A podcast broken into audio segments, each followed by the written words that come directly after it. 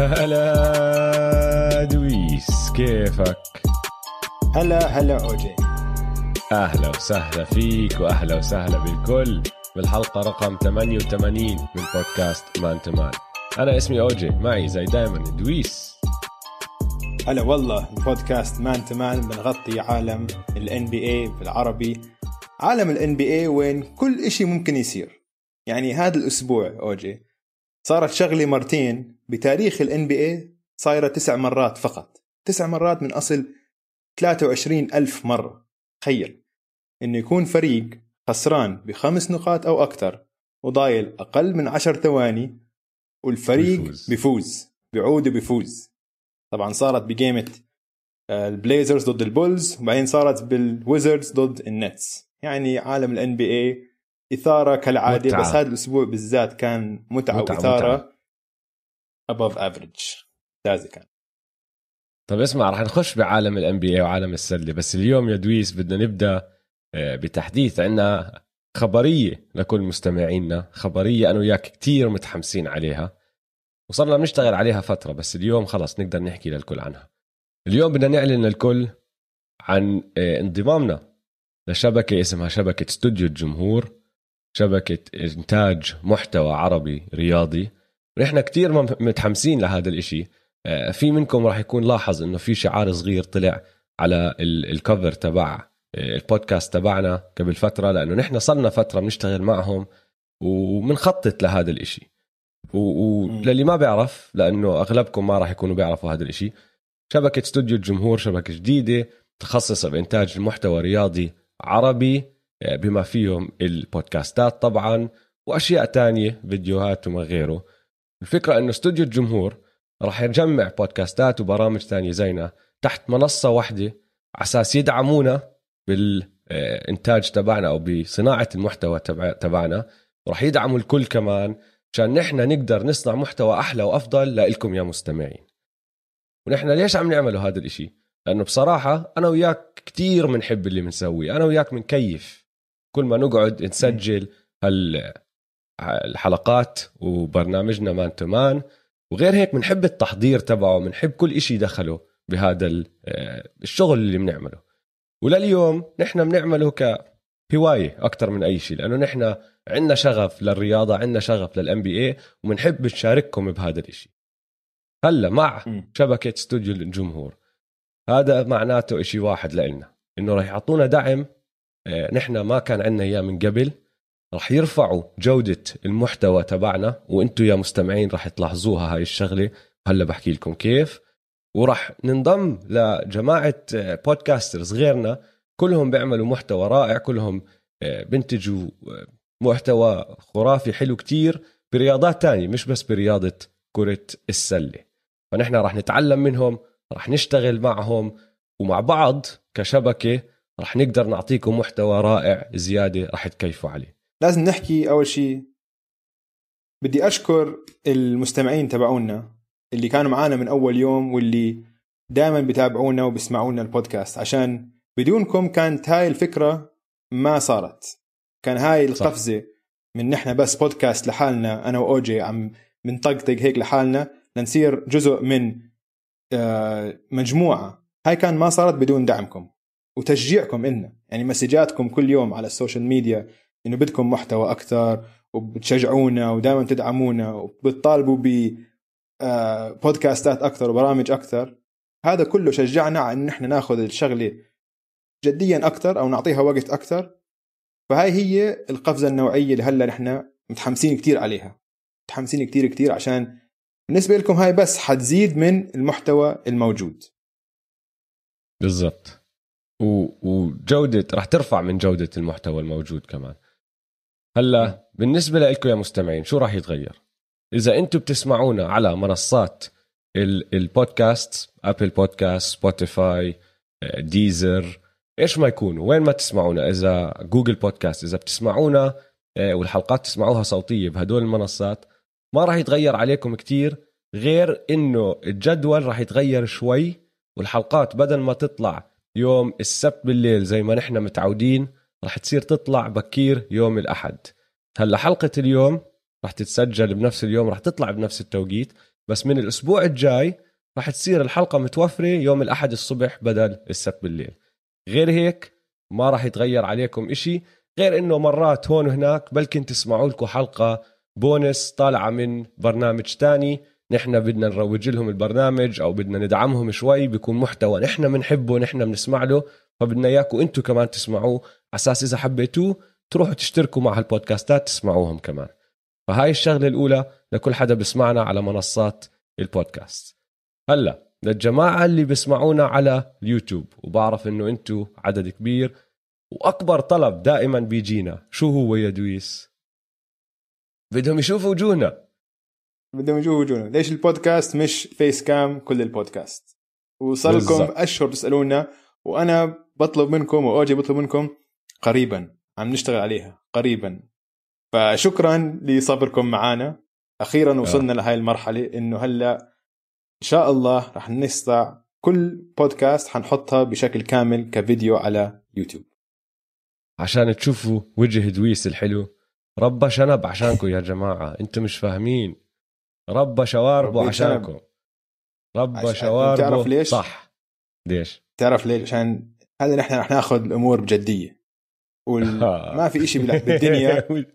ما في إشي بالدنيا جدي أكثر من الشنب. الشنب علامة إنه أنت هلأ حتاخذ الأمور بجدية.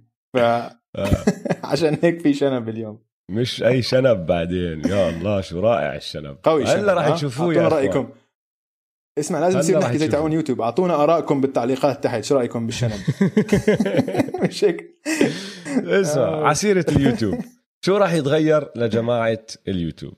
أول إشي القناة راح تبطل قناة Man to Man نحن اتفقنا مع جماعة استوديو الجمهور إنه راح نسلم القناة تبعتنا لإلهم. وراح يصير كل بودكاست إنه بيطلع على نفس القناة بس اسم القناة راح يصير قناة استوديو الجمهور بدل ما هي Man to Man زي ما أنتم متعودين. غير هيك راح راح تصيروا تشوفوا برامج تانية غير برنامجنا على هاي القناة. فراح تشوفونا نحن فيس كام زي ما حكينا راح تشوفوا وجوهنا وكل إشي. بس كمان راح تشوفوا برامج تانية من آه، من إنتاج استوديو الجمهور. أصحابنا سباليا صرنا فترة بنحكي لكم عنهم. آه، الشباب مبدعين بيعملوا بودكاست أسبوعي بغطي كل العالم آه، كل عالم الكرة الإسبانية والإيطالية. أنا كتير بستمع للبرنامج تبعهم. اسمعوه راح يكون موجود على نفس القناة. في كمان برنامج اسمه جول انجليزي جديد بغطي كل عالم الكرة الإنجليزية ال Premier League وغيرهم. راح يجي برامج كتير عندهم أفكار رائعة كلها راح تكون موجودة على هاي القناة. غير هيك الجدول راح يتغير زي ما حكينا يوم الأحد الصبح. بالمستقبل اللي راح يتغير هو إنه كل البرامج الكاملة يعني عم نحكي عن الحلقة من أولها لآخرها الساعة واللي هو راح تصير من ضمن اشتراك. يعني الواحد لازم يشترك ويدفع مبلغ كتير صغير رمزي عشان يحضر الحلقات. اللقطات الصغيرة لا بتضلها مجانا. البودكاستات كبرامج صوتية راح تضلها مجانية بتسمعوها وين ما بدكم بس إذا بدكم تحضروا الحلقة المصورة مع الفيس كام من أولها لآخرها راح يكون في اشتراك صغير. هذا الاشتراك يا إخوان راح يساعدكم إنه تدعمونا نحن. نحن بدنا نفضي حالنا ونشتغل على هذا الإشي أكثر وأنتم كتير تطلبوا منا نطلع أكثر من حلقة بالأسبوع هيك وللأسف الشديد لليوم ما بنقدر لأنه جماعة عندنا دوام وعندنا مسؤوليات ودويس عنده عشيرة ما شاء الله عليه يعني مش شغلة سهلة بس هذا الدعم المادي راح يساعدنا وزي ما حكينا راح يكون إشي كتير صغير بس راح يساعدنا إنه إن شاء الله نكبر هالمحتوى نوصله لناس أكثر ويوم من هالأيام نقدر نفضي حالنا أكثر عشان نصنع كمان محتوى بيعجبكم وبتتسلوا فيه. والأخير النقطة الأخيرة اللي بدي أحكيها لأنه نحن عم نسلم القناة اليوتيوب آه، لجماعة استوديو الجمهور مش دائما راح نكون نحن اللي عم نجاوب على التعليقات على يوتيوب. لأنه نحن بنحكي معكم كثير في كثير ناس آه، بيحكوا بيسالونا أسئلة على اليوتيوب. نحن بالعادة اللي بنجاوبهم للعلم ما راح يكونوا نحن اللي ماسكين القناة راح يكونوا جماعة استوديو الجمهور. فإذا بدكم تحكوا معنا على تويتر على إنستغرام بعدنا موجودين. بالعادة زي ما أنتم بتعرفوا أنا ماسك تويتر ودويس ماسك إنستغرام تقدروا تبعتوا لنا اللي بدكم إياه هناك. وغير هيك آخر نقطة بدي أحكيها تابعوا at استوديو الجمهور وين ما يكون في عندكم حسابات تواصل اجتماعي. إذا كان تويتر انستغرام تيك توك اللي هو. وطبعا انشروها لكل أصحابكم احكوا لهم إنه هاي القناة راح تعطيهم محتوى راح يعجبوه وشكرا لكم سلفا. شكرا. بس أشكر الجمهور كمان مرة أشكر المستمعين. هذا كله بفضل دعمكم. شكرا لكم جميعا. وهيك دويس راح ناخذ استراحة كتير صغيرة. time out سريع جدا. تذكر أيام زمان كان في شيء اسمه 30 second time out بال NBA. طبعا هو ما عمره كان 30 أيوه تايم اوت 30 ثانية. بيحكوا لك على أساس time out 30 ثانية كان ياخذ دقيقتين ونص.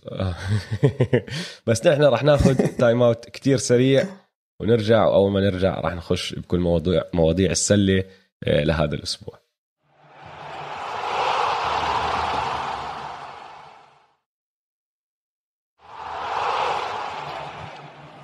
رجعنا من ال time out. يلا خلينا نخش بالسلة. أوجي احكي لنا شو صار هذا الأسبوع؟ أنا بحكي لك شو ما صار هذا الأسبوع. ما تأجل مباريات يا دويس. تأجل مباراة واحدة بس. بس إذا بدك تقارن للأسابيع اللي قبلها أوه وضعنا تمام آه. هالأسبوع. شفنا أغلب المباريات ومش بس هيك يا دويس. زدنا مباراة على الجدول اللي هي مباراة الأول ستار جيم اللي راح تصير بسبعة ثلاثة بأتلانتا. شو هالقصة؟ راح يعمل المباراة بيقولوا لك ليلة واحدة ب State Farm Arena اللي هو ملعب ال Hawks وراح يحطوا المباراة أو راح يلعبوا المباراة وقبلها راح يلعبوا skills competition اللي هي مسابقة المهارات هاي اللي بحطوها بالعادة يوم السبت بتصير هي بكل all star weekend أسوأ مسابقة بين كل المسابقات يعني دائما عندك ال dunk contest و3 point shooting أحلى تنتين وهاي هيك الزبالة المنسية اللي ما حدا بيهتم فيها قرروا يعملوها. ليش ما بنعرف؟ بس كل هذا الحكي بيقولوا لك راح يصير آه، رابطة اللاعبين والان بي اي قرروا إنه آه، بدهم يلعبوا هالمباراة. وعم بيحكوا عن كل الأمور اللوجستيكية اللي راح تصير. بس الفكرة إنه اللعيبة راح يوصلوا يوم السبت وراح يروحوا يوم الأحد وبهال 24 ساعة ولا أحكي 36 ساعة إيش ما يكون راح يضلهم بالأوتيل يعني محبوسين. فالسؤال اللي طبعا كل حدا عم بيسأله شو هو؟ إنه ليش؟ ليش؟ وشو الجواب؟ ليش؟ شو الجواب؟ مصاري. فلوس. فلوس. المصاري فلوس. يا إخوان زي دايما. الرعاة الشبكات البث كل شركاء ال NBA بدهم ال game تصير لأنه ال game معناتها مصاري. والمصاري شغلة كتير محتاج الدوري هاي السنة لأنه الدخل تبعه ماكل هوا. بس اللعيبة ما حبوا الموضوع ما حبوا الموضوع من مرة. واثنين منهم طلعوا حكوا بشكل كتير علني. ثلاثة آه هم بصراحة بهذا. أكثر هلأ أكثر كلهم هلأ صاروا أكثر اليوم. آه. آه دي آرن يعني فوكس. أول واحد ابني ديارن فوكس. طبعا أهم أهم لاعب بال NBA هو. ثاني أهم لاعب بعديه لبران جيمس. لبران جيمس كمان حكى إنه مش عاجبه الوضع. فبعدين كواي حكى بس بس بس سمعت كواي كيف حكاها؟ حكاها بكل هدوء. قال آه. حكاها بطريقة يعني كواي. مش متفاجئ إنه عشان مصاري وهاي بدها دخل زيادة فمش متفاجئ. بس شو رأيك أنت بهاي القرار؟ قرار غريب صراحة ومش عارف ليش عم بيسووه. بعرف إنه عشان المصاري بس عشان المصاري. بس المخاطرة الريسك كتير عالية إنه لعيبة واحد منهم ينصاب يروح يرجع بكورونا وبعدين يرجع يروح عليه كمان أسبوعين مع فريقه. وأوريدي عندك كثير لعيبة راح عليها مباريات كثيره وعندك فرق ومباريات متأجلة. إمتى حيلحقوا يرجعوا يلعبوها؟ اللعيبة عم بيلعبوا كثير كمان. أوجي عم بيلعبوا ثلاث أربع مرات بالأسبوع. فعم بتزيد أنت آه، احتمالية الإصابات غريبة. يعني مش وقتها ابدا يعني. مش وقتها ابدا ابدا. أنا متفاجئ كثير صراحة. سووا. أنا أنا أنا فاهم كل اللي عم تحكيه. وبتفق معك بكل اللي عم تحكيه وفي كتير ناس كمان متفقين معك بكل هالنقاط هاي. وهي نقاط صح ماشي؟ بس حط ببالك إنه مش بس الام بي اي اللي قاعدين آه، بيحاولوا يظبطوا هالمباراة رابطة اللاعبين نقابة آه. اللاعبين كمان بدها هاي المباراة. ليش؟ لأنه المصاري دخل ال NBA بتوزع على الدوري على المالكين على الفرق يعني وعلى اللعيبة. 50% للعيبه هلا واحد زي ليبرون جيمس واحد زي كواي واحد زي دي آلين فوكس حتى. مصاري ما بتهمهم زي ما بتهم اللاعبين التانيين اللي مش superstars أو حتى نجوم. فهمت علي؟ أكيد. لما أنت أكيد. يكون راتبك كتير أقل هذا ال- ال extra income الدخل الزيادة اللي راح يجيك من وراء هاي المباراة بفرق معك كتير. وأغلبهم هدول اللعيبة بصراحة مش فارقة معهم تصير المباراة آه، من ناحية كل هالأمور هاي لأنه ما عم بيلعبوا فيها هم بس آه، بدهم. الدخل هم مش بدهم. رواتبهم تزيد آه صح. ال All-Stars هم اللي راح يروحوا على أتلانتا اللي بعدين كل حدا عم عم بيحكي إنه موضوع ال... ال... اختيار المدينة صعب شوي راح يس... راح يكون لأنه أتلانتا من المدن بأمريكا اللي لسه هيك فاتحة على الكل شوي لسه عم بيصير فيها أشياء يعني الجمهور قاعدين بيجوا على المباراة مع إنه أعداد قليلة بس أتلانتا بتضلها مدينة بحبوها لأنه بصير فيها إيش؟ كتير حفلات. كثير حفلات. بالضبط. party إيه. party city party أتلانتا. بالضبط. آه. فشو بدهم يعملوا ال NBA بدهم يحجزوهم بالأوتيلات. وكل اللعيبة اللي ما راح يروحوا على أتلانتا اللي ما راح حياخذوا إجازة. يكونوا لعيبة اختاروهم All-Stars بيحكوا لهم ممنوع يطلعوا من البيوت. بالعادة وقت ال All-Star game باخذوا إجازات هم. هدول. أو هاي السنة ال NBA عم بحكي لهم فيش تاخذوا إجازة. ممنوع تسافروا برا البلد. إذا بدك تسافر بدك تسافر جوا أمريكا. بدك تنفحص كل يوم. ولازم تكون راجع على مدينة فريقك قبل بداية النص الثاني من الموسم بيومين. يعني مشددين عليهم. فأنا شايف جهة اللي هي بدنا نرتاح مش ناقصنا كل اللي أنت حكيته. بس كمان فاهم إنه اللاعب اللي راتبه 4 مليون ولا 3 مليون ولا اللي هو بحتاج هالمصاري لأنه عم بنزل راتبه بيكون آخر السنة إذا الدخل ما وصل لحد معين إذا إذا ما إجاهم المصاري هم ما عم بيجيهم المصاري رح ينقص راتبه هو بده المصاري هاي. فاهم على الجهتين. مم. ما بعرف الصراحة شو رأيي بالموضوع يعني. اللي اللي مش. عاجبني رأيي إنه اسمع عندك دائما risk و reward تحسب ال risk آه. حسب شو المكافأة. ال- المخاطرة هاي فيها المجازفة كتير عالية بالنسبة لي إنه okay أنت عم تحكي عن okay بتزيد الدخل الإجمالي وبتزيد الدخل لعدد لاعبين بس عم نحكي عن مبالغ نحن أصلا كتير أكثر من متوسط الشعب ومعظم الشعب. شو عم تحكي أنت؟ أقل واحد بيأخذ 200 أو 2 مليون أو يعني مليون دولار. يعني okay في فرق بس هذا الزلمة ما حيجوع ما حيموت من الجوع ما حيقدر ما الأجا- أجار بيته. والله؟ يا دويس ما بتعرف. ما بتعرف آه، في منهم NBA هدول في منهم طريقه اللي بيصرفوا فيها. بجيبتهم آه. بجيبتهم فيش ولا قرش يا أخي بالعكس مديونين. صح. آه آه. في منه في منه بس هاي حق عليهم مش على ال NBA يعني بالنسبة لي أنا بقول مجازفة مش محرزة مش محرزة المجازفة. بس حيسووها أنا اللي اللي مزعلني بالموضوع إنه بعرف إنه ما راح تكون مباراة حلوة ما راح نتسلى فيها زي السنة الماضية لأنه هم أصلا ما راح يكونوا كتير طايقين يلعبوا. راح يوصلوا م. هناك بيقولوا لك شو هالقصة يعني. حتى ليبرون حكاها تصريحاته. قال له أنا physically آه. I will be there mentally I won't. فأنا جسديا راح أكون موجود. بس ذهنيا ما بدي. طيب. أنا ما ما عندي إشي أسويه. ليش أروح ألعب بهالمباراة؟ ما راح يشد على حاله زي ما السنة الماضية المباراه الرائعه اللي شفناها شفناها الموسم الماضي. ما حدا راح يلعب هيك. ما حدا راح تكون فارقة معه. ف. وقتيها بتحكي طب ليش؟ ليش؟ لا اسمع. شفت شفت أوائل آه. التصويت؟ آه. أنا شفتهم واغلبهم يعني أشياء متوقعة. في أكمل آه. آه. مفاجأة صغيرة. بال West مم. عندك لبرون يوكيتش وكواي أول ثلاثة بال front court عندك ستيف عليها. بال back court ما عليهم حكي لا هيك ولا هيك. حتى بال East KD آه، يانس. وإمبيد. لحظة لحظة لحظة. أنا بال back court بال West عندي آرائي. تحكي عنهم هلا ولا كمان شوي؟ احكي.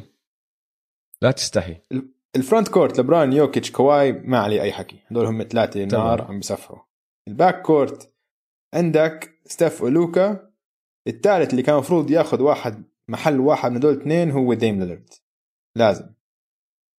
لازم ياخذ واحد من هدول أنا ما ما بتفق معك. ما كان زعلت إذا أخذ المحل تبع مش ستيف ستيف لازم يكون موجود. محل لوكا. آه محل لوكا. محل لوكا آه. بقول لك عشان خاصة لأنه آه. فريق لوكا هلا مركز قبل الأخير. صح. أنا هاي بتفق معك بس أرقام لوكا كتير حلوين كتير خرافيين. أرقام ديم معدلة 29 آه، ال assist نازلين شوي. ال rebounds زي ما هو.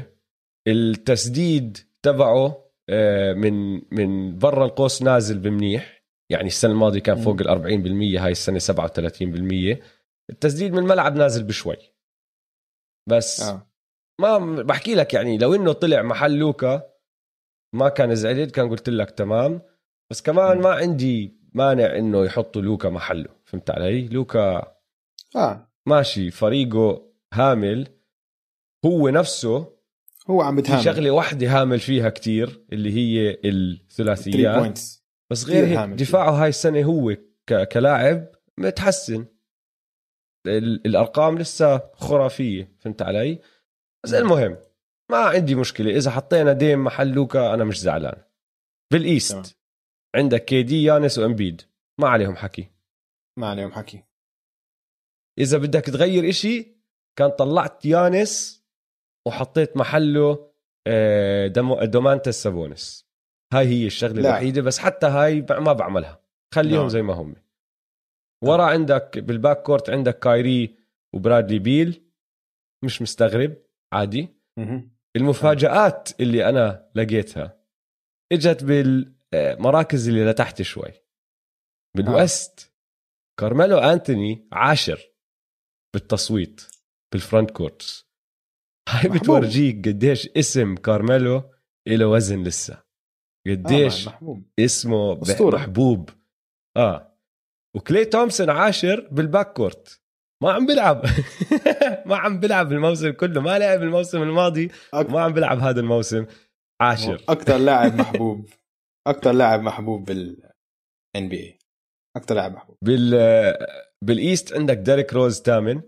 موقفه زي موقف كارميلو بالضبط. بال backcourt تصويت ال backcourt هو ثامن الناس لسه بتحبه. تاسع راسل ويستبروك. ليش؟ ليش يا عالم؟ ليش؟ المهم لسه يعني هدول النتائج بعد أول جولة تصويت راح يتغيروا وآخرتها أنت بس بدك أول خمسة. يعني أول اثنين بال backcourt أول ثلاثة بال frontcourt لأنه كل حدا تاني راح يتصوت له من المدربين كمان وراح يتغيروا. آه، الأسماء كتير. هلا حط ال all-star week على جنب يا دويس. بدي أحكي لك عن أحلى إشي صار هذا الأسبوع بال NBA غير المباراتين اللي حكيت أنت عنهم أول شيء ال comebacks هدول. هذا الأسبوع لسبب ما ما بعرف شو هو. شكله إشي دخلوا بالمي اللي شربوها الناس ما بعرف شو صار. بس هذا كان أسبوع مشاجرات بال NBA كل حدا دق بالتاني كل حدا دق بالتاني صار 300 زليون مشاجرة. قعدت اعد فيهم مش طبيعي. فأول أول مشاجرة لبرون جيمس ضد courtside Karen. courtside Karen واحدة شقرة قاعدة آه، courtside أولا ليش قاعدين courtside وفي كورونا والدنيا هاي ما بعرف. بس م. بأتلانتا عم بيلعبوا الليكرز ضد الهوكس.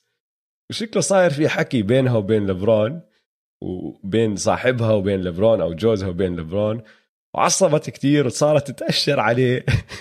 لما اجوا ال security كحشوها. وهي قاعدة بتصيح وهو قاعد بيضحك. وبعدين صارت قصة وسألوه ليش هيك سوت وطلعت على إنستغرام. طلع عمرها 25 سنة الكل نزل فيها لأنه على أساس شكلها كتير أكبر من 25 قصة تافهة كتير بس م. طلع لها هاليوم يومين شهرة اليوم يومين. شهرت فيه وأنا مت آه وأنا متأكد هلأ راح تطلع على reality TV شيء راح يعملوا برنامج حواليها. آه شيء مسخرة هيك آه. شيء تافه بس ضحكتني. بعدين المشاجرة الثانية اللي صارت هالأسبوع هي ما بدت هذا الأسبوع بدت بال bubble بشهر 8 كايل لاوري ضد آرون جوردن. فبال bubble صار في آه، مباراة بين الماجيك والرابترز. آرون جوردن طلع يحط dunk. كايل لاوري اجى من ال weak side من الجهة الثانية بده يبلكه طبعا. كايل لاوري فص صغير وهداك بنط وما شاء الله عليه. فكايل لاوري شمطه بنص صدره وقعه. ما كان لها داعي الحركة. صاروا يحكوا بين بعض. وكايل لاوري راح معطيه رقم غرفته. قول له تعال لاقيني في غرفتي دعس على راسك. المهم لعبوا الماجيك والرابترز يوم الأحد. كايل لاوري كايل لاوري بإيش معروف آه، جسديا هيك ببنيته الجسدية يا دويس. ما شاء الله طيزه كبير. بالضبط. فعم برجع back up وبشمط آه، آرون جوردن بركبته بكفالة كبير يعني.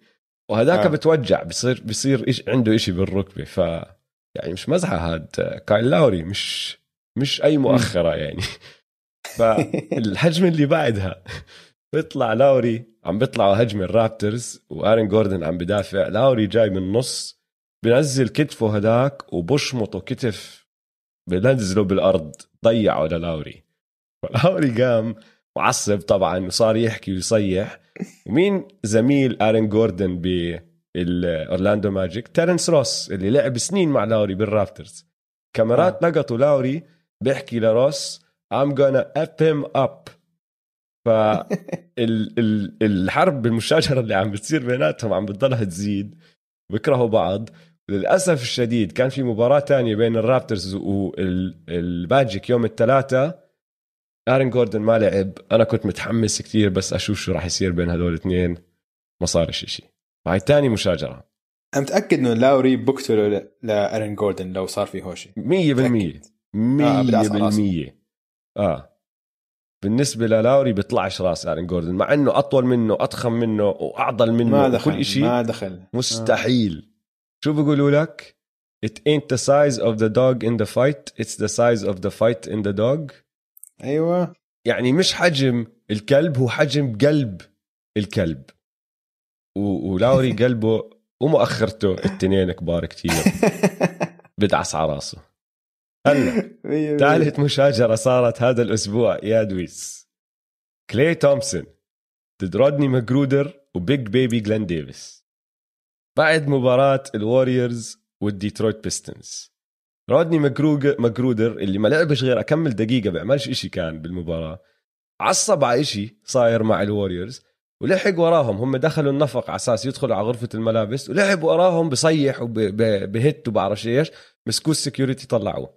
كلي تومسون قاعد بعلق حاطين له المايك وقاعد بعلق مع جماعة الجولدن ستيت ووريرز على بث الجولدن ستيت ووريرز فشاف شو عم بيصير وصار هو يعني المايك تبعه مضوي عم بيحكي على التلفزيون إنه ماله هاد يا أخي ليش زعلان؟ هذا شكله زعلان لأنه بيعرف حاله راح يكون برا هذا الدوري. من هون لفترة قصيرة يعني. ال- الجماعة ما حبوا هذا الحكي يعني. جماعة ديترويت وين ألينغتون طلع؟ قال لك ما بصير تحكي هيك عن مسيرة واحد وإنت هذا حكي غير محترف وبعرفش إيش. نط لك بيج بيبي ديفيس اللي بدي أرجع أذكر الكل. جلين ديفيس صار له مش لاعب مباراة NBA من 2015 طلع وبقول لك no wonder he stays hurt karma يعني أنا بعرف ليش دائما مصاب عشان الكارما. ضل يحكي هيك أوف. أشياء. رد عليه هاي. ليه؟ جاوبه. ثاني يوم بقول له اسمع السنة الجاي بدي أشوفك على الملعب. I'm calling ISO every time. بدي ألعب 1 on 1 ضدك بكل هجمة بلكن أسجل عليك 40 بربع واحد. With the big fella chasing me. سماه the big fella. يعني ما شاء الله عليه big baby ديفيس وهو بالملعب كما كان لاعب محترف عم بيلعب كان كبير. صار له خمس ست سنين مش لاعب. يعني بتأكد كبر. وأنا شفت له صور لما كان يلعب مع ال Big 3 بطل آه. Big Baby. صار very big baby صار. very big بيبي إكس إكس ال بيبي المشاجرة الرابعة. هاي كتير سريعة كتير خفيفة بس ضحكتني. تعرف إنه جارد دادلي كتب كتاب؟ هو بصراحة ما بعرف إذا بتقدر تسميه كتاب لأنه طوله 43 صفحة بس. ف... مش عارفك ها. أنا وياك. أنا وياك بنكتب أنا وياك بنكتب أكثر من 43 صفحة للحلقة هاي. كيف يعني؟ هم مسمينه كتاب. بس أنا ما بعرف إذا هو جد كتاب. آه، كتيب، المهم كتيب. كتب هالكتاب كتيب. وبعدين نزل بول جورج. بدون داعي ما عمل له إشي بول جورج بس نزل فيه. آه. بيحكي عن فريق الكليبرز السنة الماضية كيف أعطوهم للليكرز حافز إنه يفوزوا البطولة إنه عم بيعملوا حالهم أبطال. بقول لك كواي بيطلع له.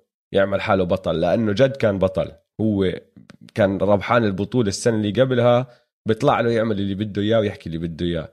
بس هذا الهبيله بول جورج شو هاد؟ بيطلع لهوش يفكر حاله على مستوى لبرون ما لها داعي ما طلعت يعني من أي شيء بول جورج ما, ما جاب. سيرته راح كتبها بالكتاب ونشر الكتاب. طخ بول عشوائي جورج هذا سألوه عن الموضوع. طخ عشوائي يا عيني عليك. راح بول جورج حكوا له عن الموضوع.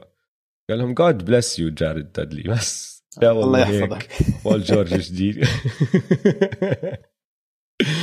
فهاي المشاجرة الرابعة هذا الأسبوع وآخر مشاجرة صارت بين مارك كيوبن وزاك لو. للي ما بيعرف زاك لو هذا إعلامي بيشتغل مع ESPN زلمة كتير شاطر. آه، أنا بنصح الكل يروح يقرأ له مقالاته إذا عندكم ESPN Plus اللي هو الاشتراك تبع ESPN اسمعوا له البودكاست تبعه. زلمة كتير فهمان بالسلة. ومن الأشخاص اللي أنا تعلمت السلة كتير منهم لأني بسمع له والزلمه فهمان كل شيء حكى شغلة عن لوكا دونتشيتش بقول لك لوكا دونتشيتش is a whiner يعني صار يشتكي كتير صار متذمر كتير إنه كل هجمة قاعد بتطلع على الحكام أعطوني فاول أعطوني فاول مالكم مش عاجبه اللعب. فحكى آه. هالجملة هون. طلع مارك كيوبن مالك المابز على بودكاست. سألوه قالوا له شو رأيك باللي حكاه زاك لو هذاك اليوم؟ ما خلى. أول ما سألوه لف عليهم قال لهم بتعرفوا شو رأيي؟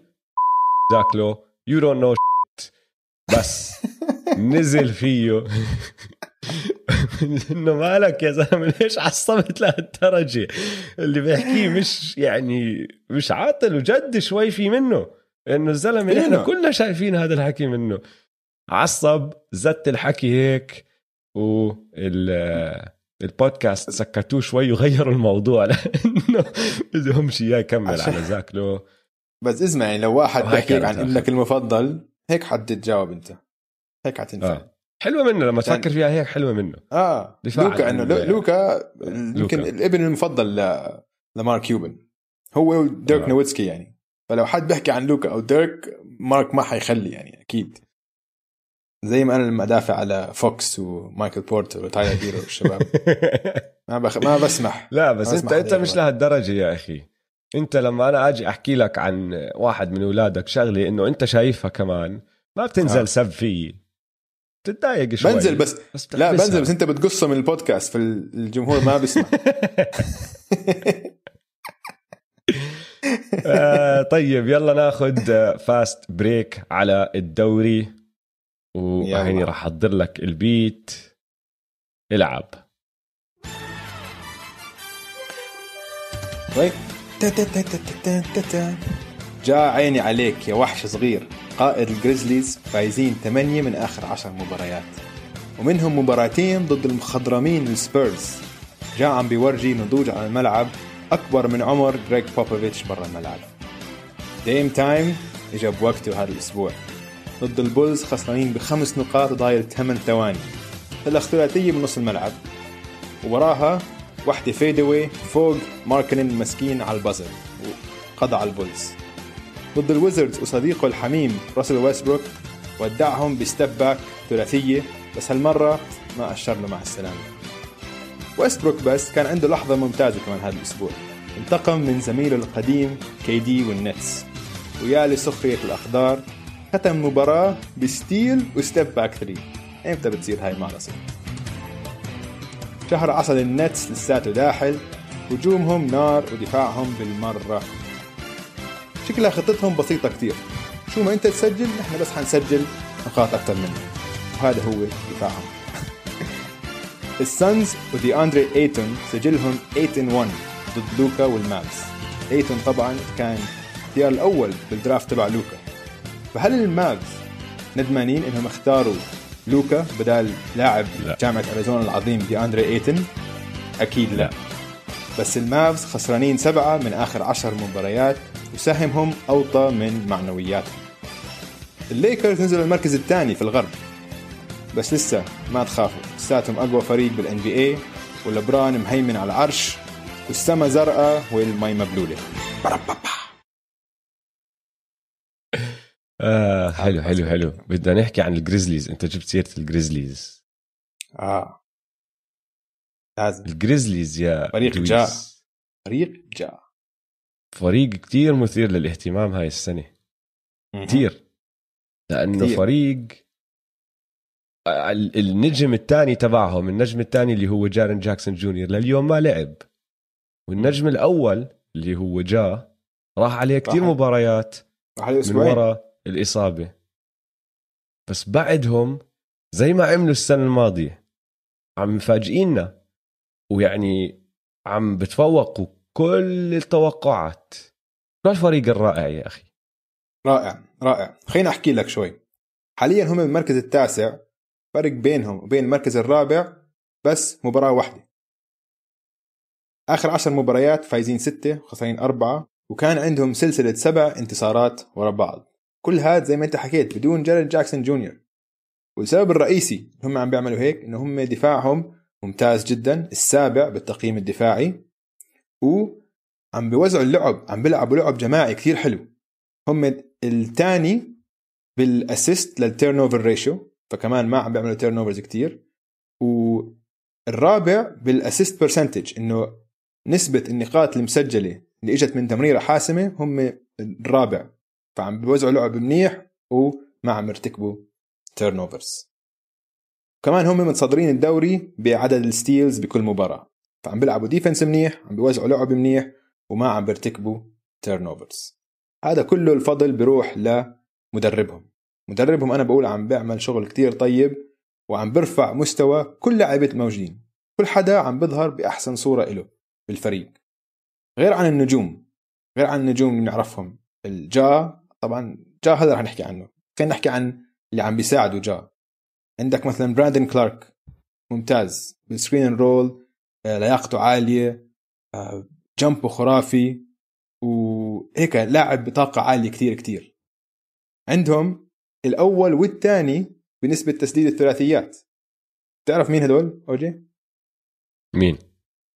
واحد اسمه جورجي ديانج وديزموند آه. بين.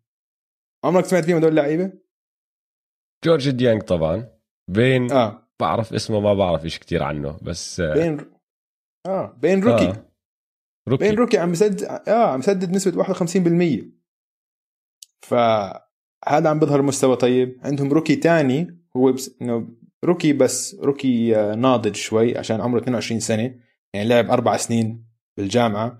آه بقول لك إنه هذا زلمة إنه عنده عيلة وعنده أولاد فمش زي ال rookies اللي بيجي بتولدن وهيك. هذا عم بيلعب لعب كتير مرتب دائما بيعطي ال pass الصح. آه زيفير تلمن عم بيعطي ال pass الصح. تلمن تلمن سالوه أول ما دخل على ال NBA سألوه أنت مين بدك تكون؟ أنت مين اللاعب اللي بدك تصير زيه؟ تعرف مين كان جوابه؟ آه دريمن جرين. دريمن جرين صح. هو قال اللاعب اللي ألهمه الطريقة اللي هو بيلعب فيها ملهمة من طريقة لعب دريمن جرين.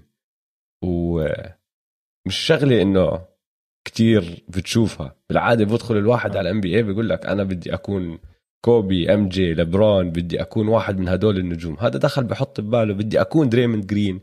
وعم بلعب بطريقة بورجيك إنه جد هو درس دريموند جرين. وشاف آه. طريقة لعبه وبيعرف الأشياء اللي دريمن بيعملها منيح وعم بحاول يطبقها على الملعب. هي ال defense وال pass السريع التفكير السريع.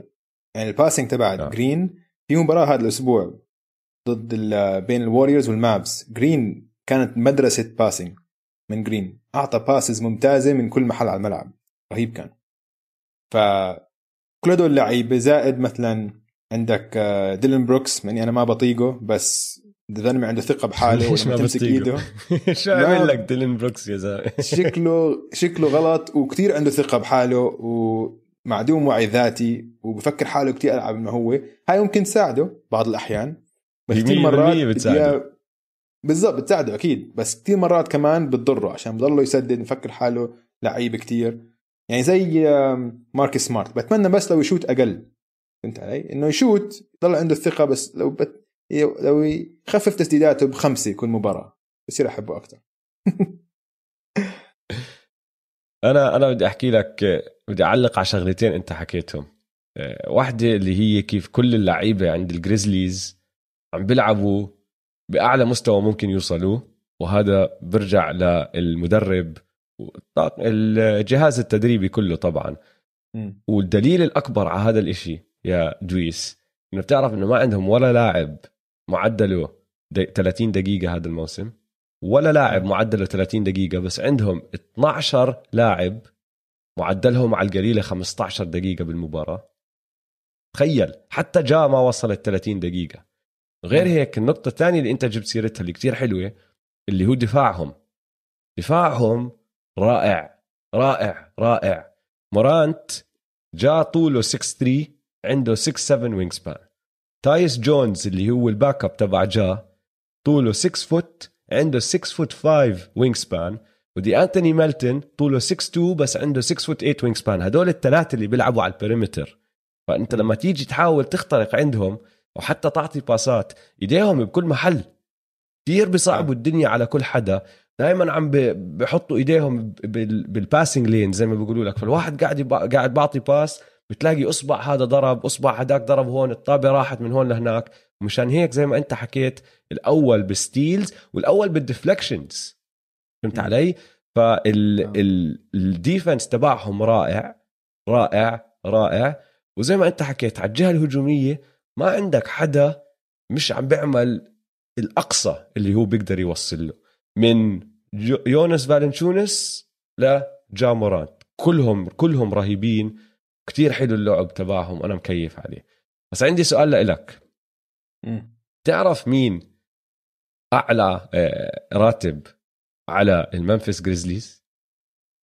تعرف مين أكثر لاعب بدفعوا له مصاري بهذا الفريق؟ جاستس uh, وينزلو؟ لا.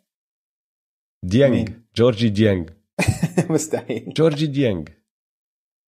17 مليون بالسنة. wow. هو بيجي 17 الثاني يونس فالنشونس هذا شو بورجيك؟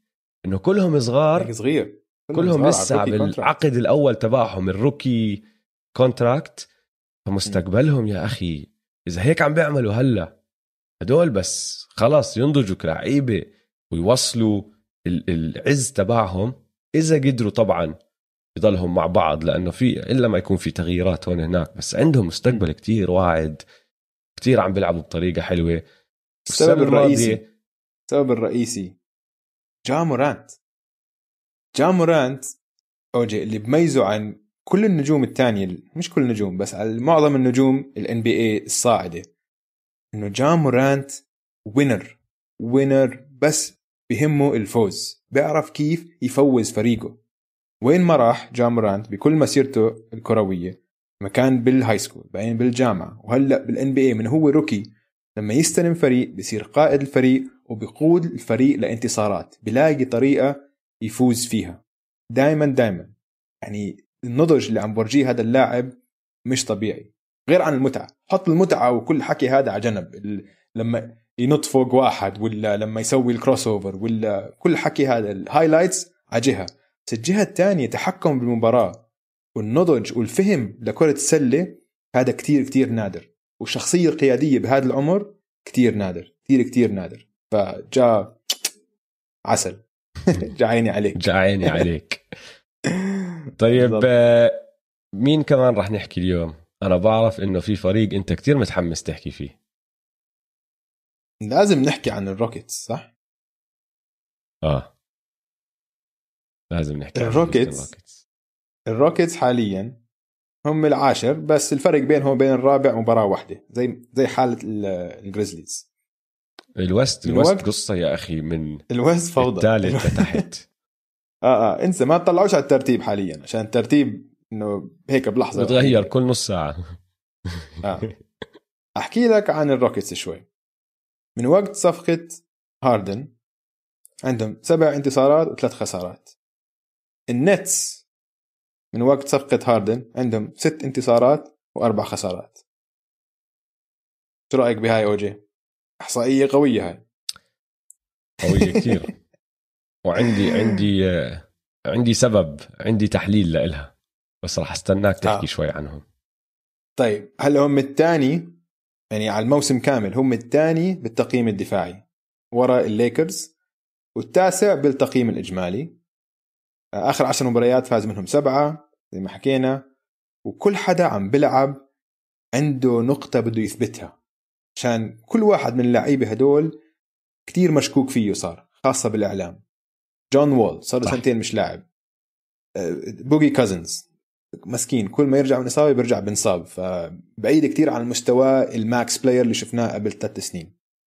أولاديبو اللي لما طلع من بيسرز كان في كتير حكي إنه أصلا هم بدهم مش اياه وبدهم مش يوقعوه كريستيان وود اللي مر على مليون فريق والسنة الماضية الفريق اللي كان تاعه إنه أثبت حاله معهم البيستنز ما عرضوا عليه contract فعندك اللعيبه الأساسيين تاعونهم عندهم نقطة يثبتوها وخاصة كمان بعد عدم الاحترام اللي ورجاهم إياه جيمس هاردن. إنه كلياتهم حاسين إنه إيش يعني بدكاش تلعب معنا هاي هي. نلعب طيب ماشي أنا بورجيك. كلياتهم عم بيلعبوا لعب كتير حلو. أنت سامع بالايوينج theory؟ آه. سامع فيه. هاي الايوينج theory. فكرة طلع فيها واحد اسمه بيل سيمنز بالزمانات. مسميها باسم باتريك ايوينج وهو شو بيقول لك؟ إنه في فرق بالعادة بيكون عندهم نجم. هذا النجم بصير معه إشي. بنصاب آه، بتصير صفقة وبتاجروا فيه إيش ما يكون.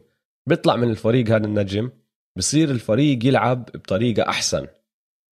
وعشان تصير لازم يكون الفريق زي ما أنت حكيت يا متضايق يا زعلانين اللعيبة. صاير معهم إشي يخليهم يشدوا حالهم ويلعبوا بعصبية. بدهم يثبتوا للناس إنه نحن أحسن من هيك. هو وين. بيقول لك عن الايوينج theory وين صارت؟ بال 98 99 الموسم اللي فازوا فيه السان انطونيو سبيرز لقبهم الأول حقبة تيم دانكن. ضد مين لعبوا بال finals نهائيات لعبوا ضد نيويورك. نيويورك ليش وصلوا لل finals بيقول لك هو. لأنه ايوينج ما كان عم بيلعب معهم هذيك السنة وايوينج كان طبعا النجم تبعهم من الثمانينات. فاللي صار مع النكس إنه وصلوا ال playoffs كانوا المركز الثامن. لعبوا أول round كان upset كبير ضد ميامي الكل بيعرف عنه. بعدين لعبوا بال round الثاني ضد أتلانتا وكمان فازوا وكمان كانت غير متوقعة. وصلوا الدور الثالث وباتريك ايوينج طلع مصاب. هون قالوا لك الناس خلص راحت فرصهم للنكس انسى وضعك. مين انتو أصلا؟ انتو منيح اللي وصلتوا هون ال- ال- الدور الثالث مع عم بيلعبوا مع البيسرز كانوا. منيح إنه وصلتوا لهون راح تصفوا خسرانين بعرفش إيش. شدوا حالهم كلهم وغلبوا البيسرز وما حدا كان متوقعها هاي. وصلوا ال finals بسنة ما كان حدا متوقع إنه هذا الفريق يوصل لل finals. لعبوا كتير حلو لدرجة إنه هذا الصحفي هذا الإعلامي راح سمى هاي ال theory the Ewing theory بيقول لك هذا فريق لما يطلع منه النجم وتكون كل العوامل التانية صح بصيروا يلعبوا كتير أحسن ومشان هيك وصلوا ال finals. وصار يحكي فيها بالسنين اللي بعدها دائما بلاقي لك أمثلة بيكون فريق ال- اللاعب النجم تبعه ما له إشي بيطلع هذا النجم بيلعبوا أحسن. فالهيوستن روكيتس هاي السنة أكبر مثل لهذا الايوينج theory فريق آه. النجم تبعه زي ما أنت حكيت قل احترامه عليهم. الإعلام قالوا لك خلص راحت عليكم أنتم يا هيوستن روكيتس طلع من عندكم جيمس هاردن شو في إشي تسووه؟ وعندك لعيبة زي ما انت حكيت جون وول بوجي وود كلهم هيك بحسوا إنه غلطوا الناس بحقهم. مرة واحدة التموا على بعض وعم بيلعبوا بطريقة كتير كتير كتير حلوة. المشكلة وين صارت؟ قبل يومين كريستيان وود اللي إذا بدك تحكي في عندهم all star على هذا الفريق هو راح يكون ال all star كان عم بيلعب بمستوى كتير عالي انصاب. ما بنعرف لأيمتى راح يطلع.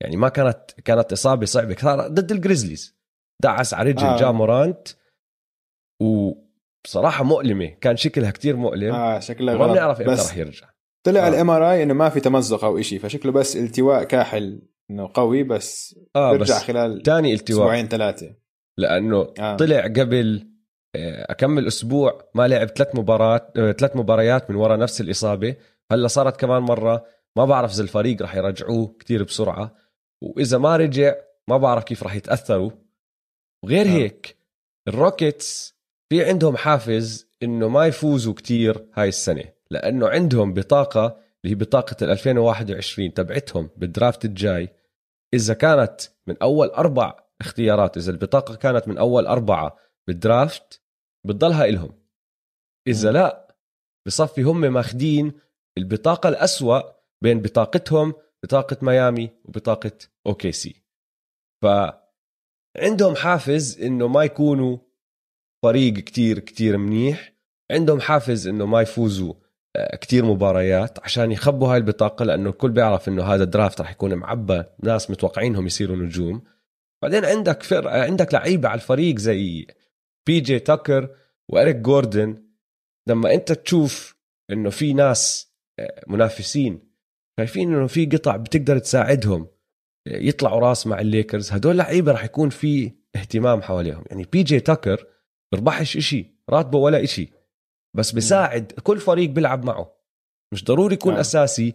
آه، ما بش ما بشكي ما بيعمل ضجة ما بيخلق فوضى. بيعمل اللي عليه وبهاوش كل ليلة. كل فريق بال NBA بده آه، ينافس وحش. بده واحد زي بي جي تاكر إريك جوردن ضايل على عقده ثلاث سنين و20 مليون بالسنة. مش مبلغ كتير قليل بس كمان مش مبلغ كتير عالي. وإريك جوردن ال shooting تبعه التسديد تبعه بيطلع وبنزل بس بساعدك كتير بساعدك فإذا أنت فريق منافس بدك واحد يكون احتياطي يجي يقدر يسجل نقاط يدافع يشوت three ات إريك جوردن كتير راح يفيدك. هدول اللعيبة بآخر عزهم يعني بي جي تاكر شو عجوز صار بعالم ال NBA إريك جوردن دخل الثلاثينات عم بيطلعوا من عزهم. ب... ب... يعني بي جي طلع من عزه خلص. آه. هدول الناس عارفين إنه نحن إذا ضلينا مع الروكيتس ما راح نفوز إشي. فممكن هم نفسهم بدهم يطلعوا يروحوا يلعبوا مع فريق آه، يساعدهم.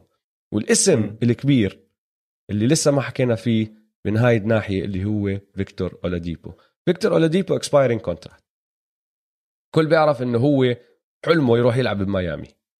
طيب إذا أنت بتقدر تجيب حتى لو بطاقة دور تاني أو إذا زبطت معك بطاقة دور أول تبعته تشحنه على فريق بده scorer زي فيكتور أولاديبو بيقدر يرفع مستواهم وحلو الأداء اللي عم بيعمله يعني عم بيلعب بطريقة كتير حلوة ليش ما تعملها إذا أنت الروكيتس؟ فصح اللي عم بيصير حلو كتير ال- ال- اللعب تبعهم 100% إيوينج ثيوري عم بشدوا حالهم كتير أكتر عشان كل اللي صار معهم بس كمان ما بدنا نضحك على بعض ونحكي هذا فريق رح ينافس. لو دخل ال playoffs ما أتوقع بفوز بعد الدور الأول. وصل نعم. الدور الأول وبيخسر. بنشوف شو راح يصير معهم. بس لليوم زي كأنه عم بيقولوا لك خذ يا جيمس هاردن. خذ. وقبل ما نروح لفقرتنا الثانية بس بدي أجاوب على كثير من أسئلتكم. في كثير ناس عم بيسألونا عن الميامي هيت. إنه يا شباب احكوا عن الميامي هيت شو عم بيصير بالميامي هيت. أحكي لكم إياها على بلاطة. الميامي هيت لسه ما بلش موسمهم. هذا المختصر مفيد. ما في أي خوف عليهم. استنوا عليهم أسبوعين ثلاثة حتلاقوهم بالمركز الخامس أو الرابع.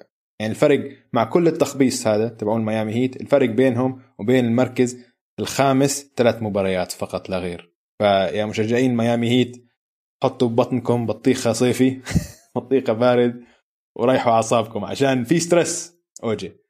جماعة الميامي هيت stress هالأيام وخايفين كتير. أنا عم بقول لكم هدوا أعصابكم أموركم تمام.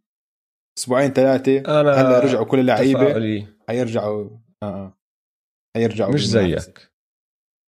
ما عم بحكي إنه اللي. اللي أنت عم تحكيه غلط.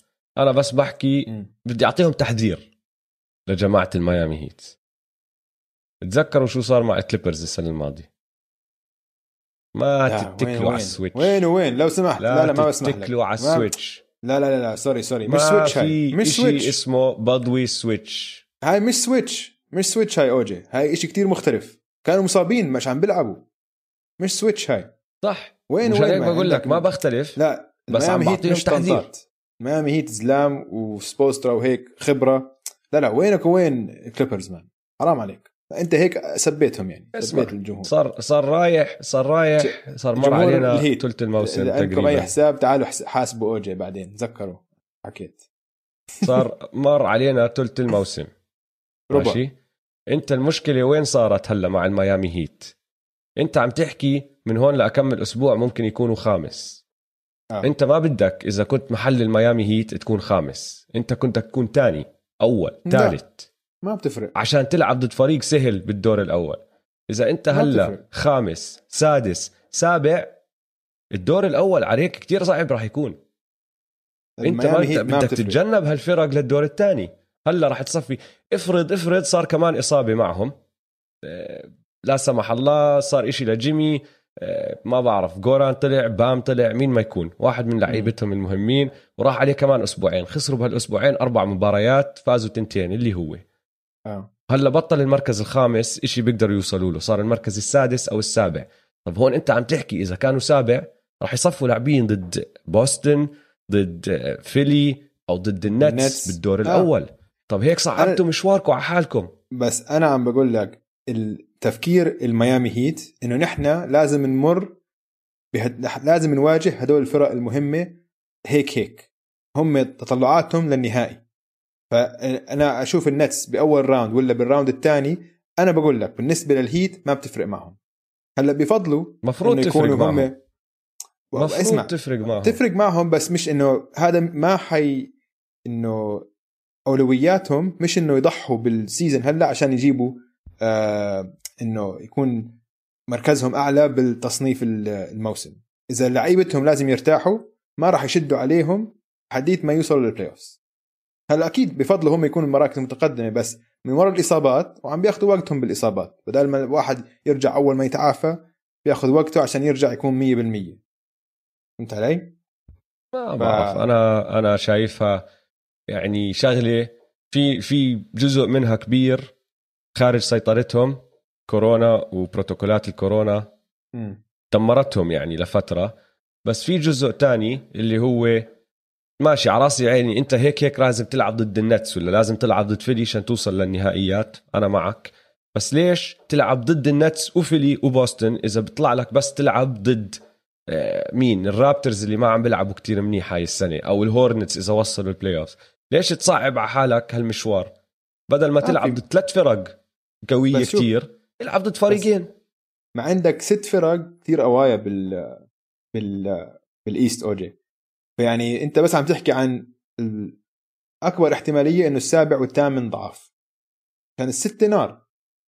فأنت يا أول يا ثاني ممكن تستفيد من مواجهة هم هيك كانوا سهلة. نسبيا بالهذا آه بس للموسم هذا غير مان. موسم لخبطه كثير. ما بعرف أنا ما عم متقبل- بحكي لك إنه أنا ما عم بحكي لك إنه غلط الوضع. اللي حكيته أنت. عم بحكي لك إنه احذروا يا ميامي هيت. لا تكون ثقتكم بنفسكم. فوق السما لأنه بنعرف كلنا شو بيقدر يصير بفريق ثقته بالسما. مرات ما بتزبط الشغلة هاي. ما بتعرف. بلكن توصل أنت آخر أسبوعين ثلاثة ويروح لا سمح الله بام صايبه كورونا. صفي ما عندك بام وأنت تنزل للمركز التاسع الثامن العاشر. ما بتعرف. فشد يعني- حالك من هلأ؟ ليش تتكل على رح القدرة رح. تبعتك على أساس إنك تفوز بعدين؟ راح يشي راح يشدوا راح يشدوا. ف مختصر مفيد أو جي بده إياكم ضلكم stressed وتحذروا يا جمهور ال Heat. أنا بقول لكم ارتاحوا أموركم تمام. لما يوصل لما يوصل الوقت الجد ال Miami Heat حيكونوا موجودين. يلا ناخذ time out سريع أو جي يلا.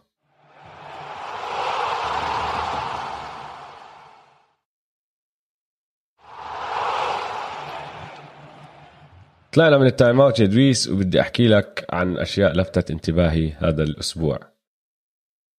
بدي أبدأ بال Nets. دائما دائما لازم نحكي عن ال Nets. هذا أكثر فريق مسلي بال NBA كله حاليا. آه. عندي إحصائية راح تكيف عليها. تكيف. قول لي. تعرف إنه من وقت ال trade تبع جيمس هاردن ال Nets عندهم تقييم هجومي وصل ل 120 تقييم الهجومي من يوم ال trade اللي هو 14 واحد لليوم 120 تقييمهم الدفاعي 118.6 ال 120 يا دويس بيكون أعلى تقييم هجومي بتاريخ ال NBA وال 118.6 أسوأ تقييم هجومي بتاريخ ال NBA مش معقول. احكي لي إنه هاي مش أحسن إحصائية لهدول ال Nets. هاي بالضبط. هاي هي. هاي قصة فريق ال Nets هذا الموسم. هاي قصة فريق ال Nets مش طبيعي. مش طبيعي. يعني حطوا 100 وبعرفش أكمل 40 نقطة هداك اليوم ضد ال Wizards. انحط فيهم 100 وبعرفش أكمل 40 نقطة. أوجي هذيك المب... هذيك المباراة. أوجي ضد ال Wizards. ال Wizards كانوا مسجلين 101 بنهاية الثالث. دخلوا على الرابع يعني مسجلين 101 نقاط. خلصت المباراة 149 لل Wizards. 146 لل Nets. جابوا 48 نقطة بال quarter الرابع عليهم. ال Wizards اللي هم من أسوأ الهجوم بال NBA مش معقول. مش معقول. رهيبين رهيبين ال Nets يا زلمة مش معقولين. اسمع يوم الأربعاء ضد ال Clippers. بول جورج وكواي سجلوا 59 نقطة. مجموع بيناتهم اثنين. 48 تسديدة. يعني الاثنين أخذوا مع بعض 48 تسديدة حطوا 59 نقطة فيهم. هاردن KD وايرفينج أخذوا 51 تسديدة. يعني ثلاث تسديدات أكثر من هدلاك الاثنين وحطوا 90 نقطة. آه. مش طبيعيين. كان في كان في جزء من المباراة النتيجة ال Brooklyn Nets مسجلين 99 نقطة. من ال 99 لل 120 يعني 21 نقطة. دورانت كايري كايري كايري هاردن دورانت هاردن دورانت دورانت ما حدا تاني حتى فكر ياخذ تسديدة ما حدا حط سكور. هدول الثلاثة استلموا الموضوع دمروا الدنيا. لما هجومهم يشبك صح هدول الثلاثة بيحتاجوش ولا حدا تاني على الملعب. ما بحتاج أي حدا تاني يكون معهم. حط يا أخي حيطين يلعبوا معهم بس يوقفوا هناك. ما ما عندهم مشكلة. الثلاثة هدول. بس على الجهة الدفاعية بيعرفوش يوقفوا حدا يا زلمة. مش معقولين. بايعينها على أنا كيفت على هاي الإحصائية لما الأخير. قرأتها. بايعينها بايعينها. ولا حتى سائلين بالدفاع. قال لك انسى خلص. خطتنا الدفاعية هي إنه نهاجم أكثر أنت شو ما تسجل حنسجل أكثر آه. منك وخلص. هاي هي الخطة. فبس بدي أرجع أعيد هالإحصائية لأنها أرهب إحصائية لل Nets تقييمهم الهجومي من يوم ال trade لليوم أفضل تقييم هجومي بتاريخ الدوري وتقييمهم الدفاعي أسوأ تقييم بتاريخ الدوري وآخر نقطة عن النتس, عن النتس لليوم. وعن طموحاتهم ليفوز آه. البطولة إنه حاليا هم تقييمهم الدفاعي السادس والعشرين بالدوري الموسم الكامل آه. السادس والعشرين ولا مرة كان عندنا بطل بآخر 20 سنة اللي كان تقييمه الدفاعي أسوأ من 11 على الدوري فيعني خير. خليها ب... خليها ببالكم هاي. فال Nets لو عشان هيك أنا مثلا ما عندي كتير ثقة إنه ال Nets حيوصلوا النهائي أو حيفوزوا ال final عشان دفاعهم كتير سيء. لازم يحسنوا دفاعهم شوي. أنا معك أنا معك بس بس هجومهم مش طبيعي. أنا مقتنع إنه لسه في حركات. آه آه. في حركات راح تصير. آه صار في حركات شيء ثاني عشان لازم يظبط مش... الدفاع. بالضبط. أنا مش مقتنع إنه هذا الفريق اللي عم نشوفه اليوم هو نفس الفريق اللي راح يدخل على ال playoffs في إشي راح يصير بيعرفوا هم نقطة ضعفهم بيعرفوا هالأمور هاي وراح يحاولوا يعدلوا فيها. وكتير راح يكون في عندك لعيبة مخضرمين ما عندهم شغل هلأ بال NBA بدهم يربحوا خاتم بيقولوا لك أنا بس علي أدافع يلا. بدافع وبشوت ثريات وبخلي هدلاك الثلاثه يستلموا على الهجوم. آه، بس يا أخي مسليين ممتعين بدرجة مش طبيعية. آه. لأنه جد ما عمرنا شفنا إشي زيهم على الملعب سلة. خرافيين القصة اللي صارت امبارح بمباراة آه، الرابترز غريبة غريبة غريبة كتير إن شاء الله ما تأثر عليهم للأسبوع الجاي والأسبوع اللي بعده لأني بحب جد أحضرهم م. وللي ما حضر المباراة اللي صار إنه كيفن دورانت قالوا له إنه ممنوع يكون أساسي بالمباراة هاي لازم يقعد يستنى فحص نتيجة فحص لأنه في حدا هو آه، كان حواليه آه. طلع طلع مخالط. كيفن دورانت مخالط. آه بالضبط. فقالوا له اقعد. بعدين بنص المباراة اجى حدا قال له لا خلاص بصير تلعب. فدخل على الملعب. لعب بالربع الثاني وهيك. بعدين طلعت نتيجة فحص هداك الشخص إيجابية. راحوا رجعوا سحبوه قالوا له اطلع برا ممنوع تكمل المباراة. هو مبين عليه زعلان وهيك. آه. بس باقي المباراة كملت. ما حدا فاهم هلا شو صار بالضبط. وليش كيفن دورانت كان عم بيلعب؟ وليش بعدين بطل يلعب وباقي اللعيبة كملوا المباراة؟ م. يعني انت قاعد بتخالط هداك برا الملعب بس بعدين خلطت كل الفريقين جوا الملعب. فإن شاء الله ما تمد وتصير قصة كبيرة لأنه أنا كتير مبسوط على هذا الفريق. بضل أحضره مش فاهم شو عم بصير عيوني مش مستوعبين شو عم بصير كتير حلو لعبهم. ومبارياتهم مسلية يا أخي. بس تسجيل تسجيل. آه. نو إشي تاني إشي روعة. عسيرة التسجيل. الشغلة الثانية الملفتة للانتباه. الأسبوع الماضي جبنا سيرتها شوي بس هلا صارت أحسن. مش حكينا عن التسجيل و الرقم اللي هو 20 معدل 20 نقطة بكل مباراة. هذا رقم كتير ناس بيقدروا يعملوه. وفوق ال 27 قلت لك بالنسبة لي الرقم السحري. هلا الأسبوع الماضي كان في عندنا 38 أو 39 لاعب. معدله 20 نقطة أو أكثر هذا الأسبوع صار في عندنا 42 لاعب لأنه آه، فريد فان فليت على سبيل المثال حط 54 وبعرف إيش في كم من لاعب رفعوا آه، معدل تسجيل راس دخل على 20 وهيك. 42 لاعب معدلهم 20 نقطة أو أكثر هذا الرقم أعلى رقم بتاريخ ال NBA ما عمرها صارت. لو ترجع بس لعشر سنين لورا الرقم كان أقل من النص كان تحت ال 20 لاعب معدله 20 نقطة وفوق. هلأ عندك 42 لاعب معدلهم 20 وفوق. هذا بورجيك كيف ال NBA تغير بهالعقد. صار كتير كتير الهجوم جزء أهم أو الدفاع جزء أقل. ما بعرف أظن هي الشغلتين مع بعض. الخطط الهجومية تطورت والناس بطلت تسأل. بالدفاع زي زمان. ال three pointers كمان اوجي مش التسجيل. طبيعيين التسجيل يعني على هاي على هاي النقطة صح.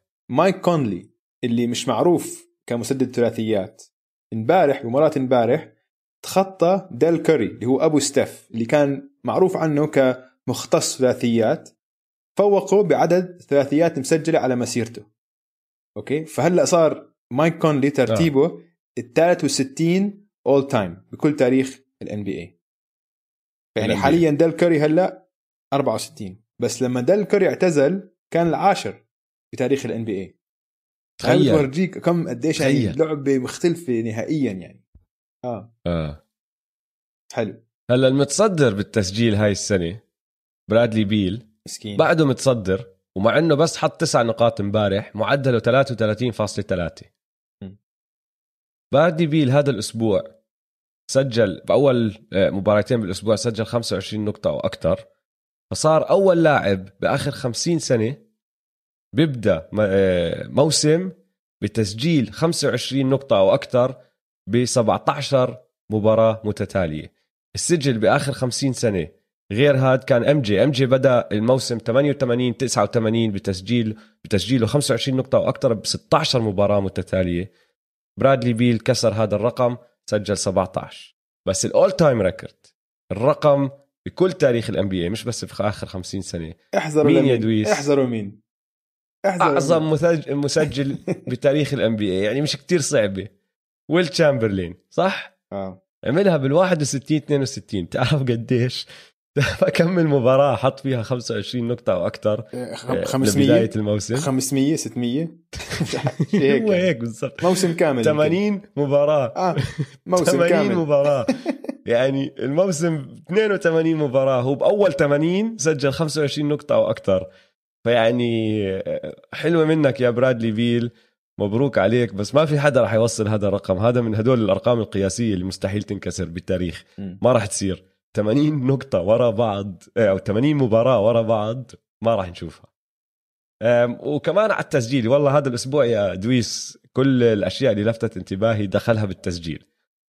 فريدي صاحبنا فريد فان فليت أه. حط 54 نقطة يوم الثلاثاء أعلى رقم للاعب undrafted إيه، تخطى الرقم القياسي اللي كان إيه، مسجله موزز مالون. موزز مالون كان عنده 53 نقطة. فريد فان فليت حط 54 كان في منهم 11 3 اولا استنى بدي آخذ أحكي على هام الشغلة شوي صغيرة جننتني شوي. كيف يعني موزز مالون كان undrafted بدي أسألك أنا ما كنت أعرف هاي المعلومة. MVP هاد غريبة. 3 time MVP أوف. المهم أول لاعب آه، أو أعلى عدد نقاط آه، مسجلة بمباراة للاعب undrafted وأول لاعب بالتاريخ يا دويس بسجل 50 نقطة مع أكثر من 10 ثريات مع نسبة تسجيل أعلى من 70% من الملعب ومن برا القوس. ما عمرها صارت. مسكت إيده يعني. هلا. ولا مسكت بطريقة خرافية. آه. هلا اسمع بتاريخ ال Raptors في عندك آه، أربعة مسجلين فوق ال 50 نقطة. أنا متأكد راح تحزر ثلاثة منهم. بس احكي لي مين الرابع. بدي إياك تحاول تحزر مين الرابع. فالأول فريد فان فليت. حكينا طبعا. 54 نقطة. مين الثلاثة آه الثانيين؟ بن... تقدر تحزرهم فينس كارتر. عشان 100% بال 2000 حط 51 بال playoff كمان. في ال playoffs كمان سجل مرة 50 آه. نقطة؟ آه. ضد ال Sixers بال- بالحرب ضد آه، آيفرسون. 100% آه, آه دي روزن. صح؟ ديمار؟ هو كان ماسك ال- الرقم القياسي. هو كان ال ال الرقم المسجل باسمه حط 52 نقطة بال 2018 مين و- الثالث؟ مش كايل لاوري ما أظن. بس أظن كواي سجل فوق ال 50 مرة؟ لا. راح أحكي لك الاسم راح تضحك. تيرنس روس. تيرنس روس حط 51 نقطة بال 2014 كان أعلى رقم يا زلمة بتاريخ ال Raptors كان كان هو وفينس متعادلين لأنه الاثنين حاطين 51 فهدول ال top four آه، بتاريخ ال Raptors حبيت أشاركك هالمعلومه مبروك أوجي مبروك لشبابك. والله غلبوا ال Nets امبارح أنا انبسطت كثير اسمع قبل ما ننتقل من هاي الفقرة بدي بس أعطي update لفوسيفيتش بنتذكر الأسبوع الماضي حكينا نحن إنه ولا مرة جبنا سيرته.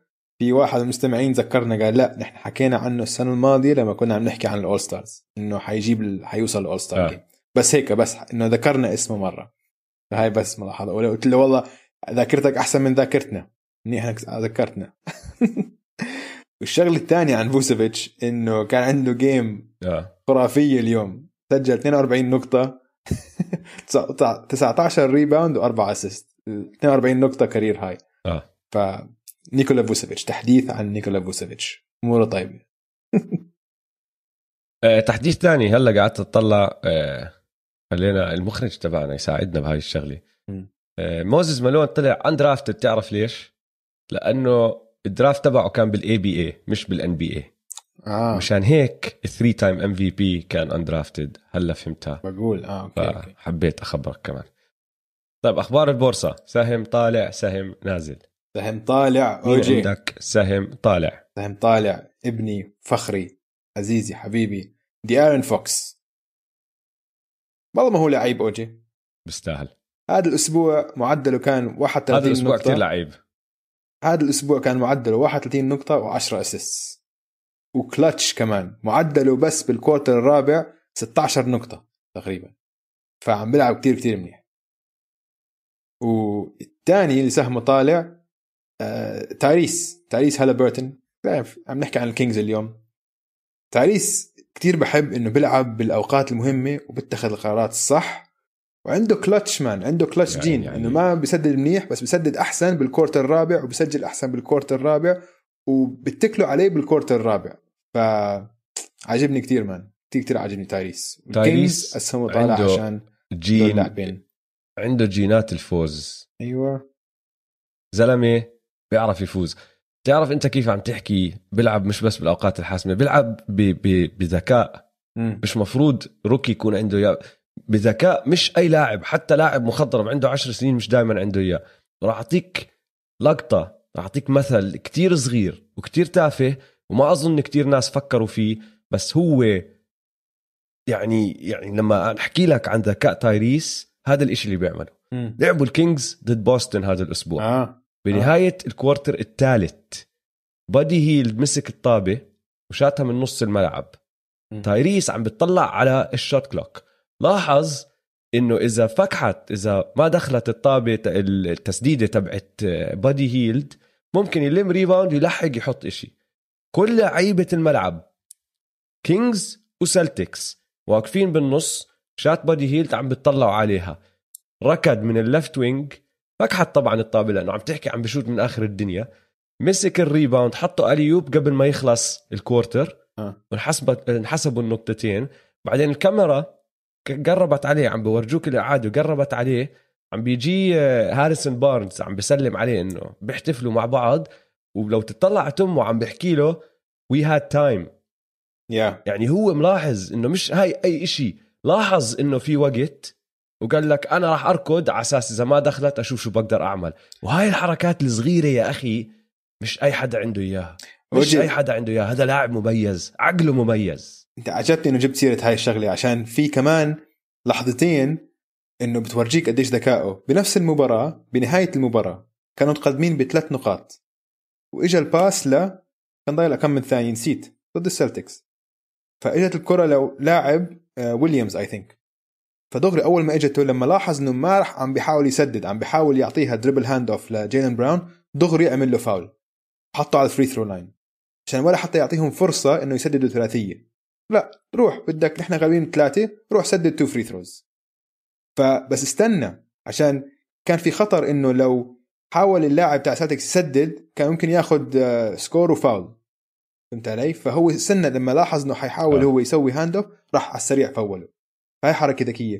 كان في حركة تانية سواها مش هذا الأسبوع الأسبوع الماضي.